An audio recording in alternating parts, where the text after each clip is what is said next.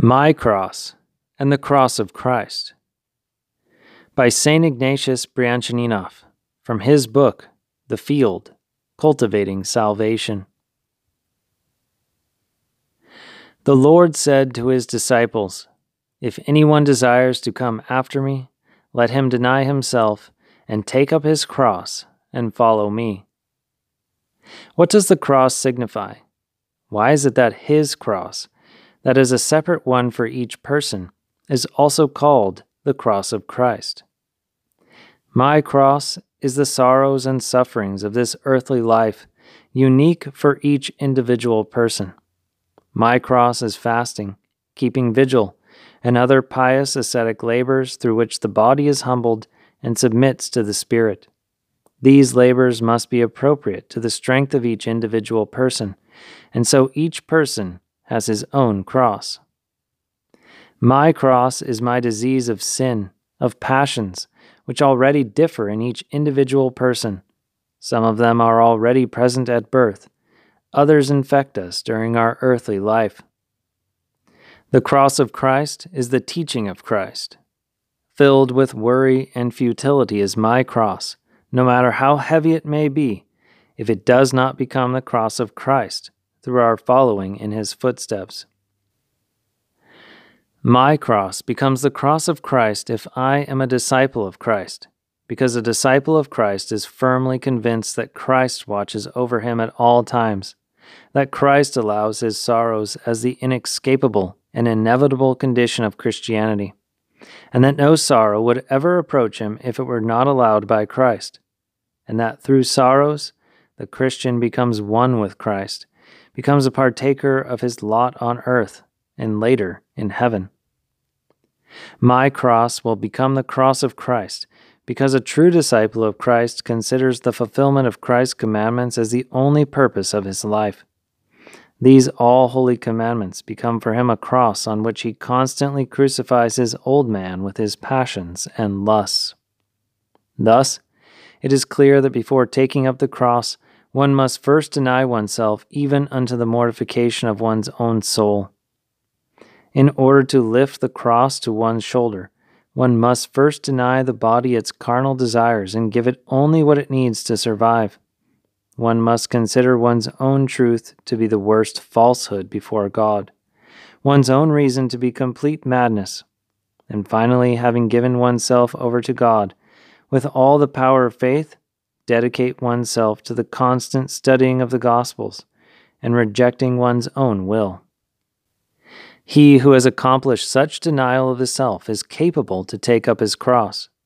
With obedience to God and trust in God's help to make his weakness strong, he looks at all the imminent sorrows and disturbances without fear.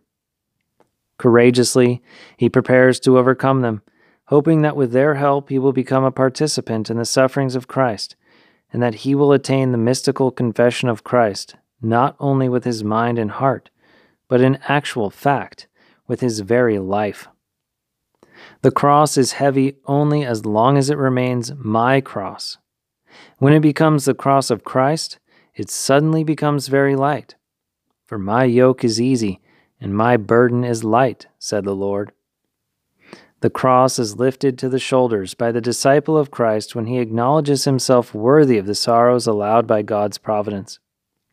The disciple of Christ carries his cross correctly when he admits that exactly those sorrows which were sent to him, and not any others, are necessary for his formation in Christ and his salvation. Patient bearing of my cross is true recognition of one's sins. In this knowledge, there is no self deception.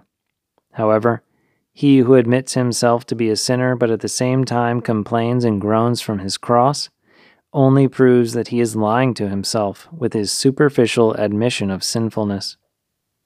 Patiently bearing the cross is true repentance.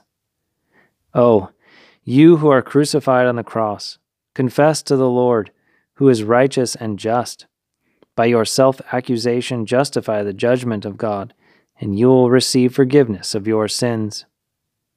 You, who are crucified on the cross, come to know Christ, and the gates of Eden will be opened to you.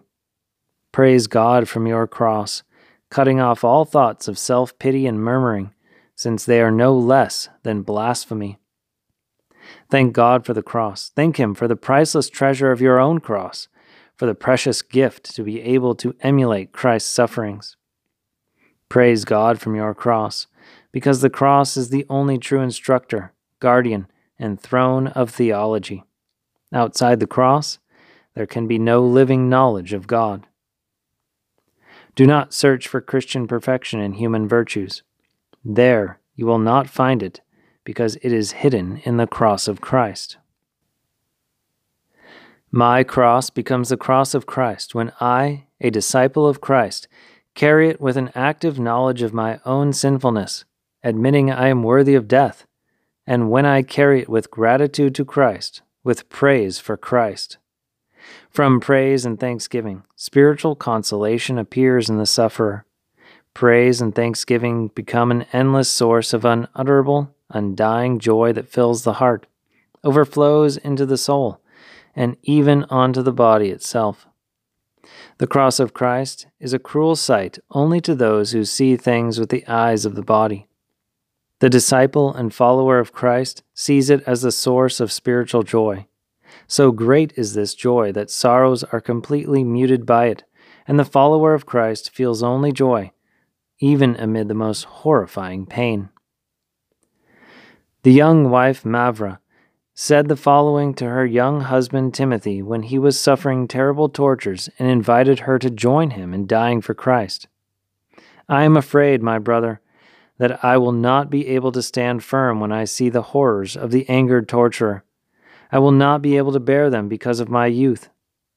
Her husband answered her, Put your trust in the Lord Jesus Christ, and these tortures will feel like healing oil pouring over your body giving you relief from your diseases.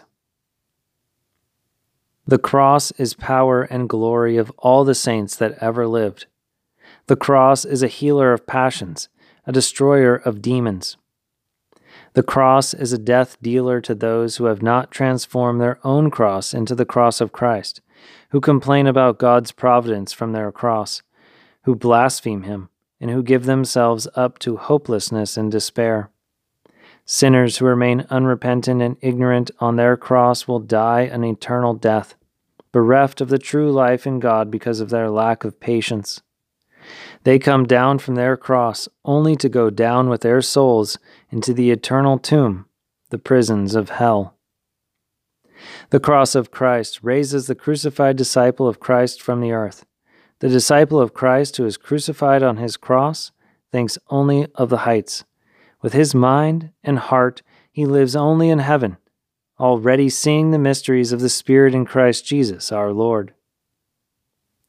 If anyone desires to come after me, let him deny himself and take up his cross and follow me. Amen.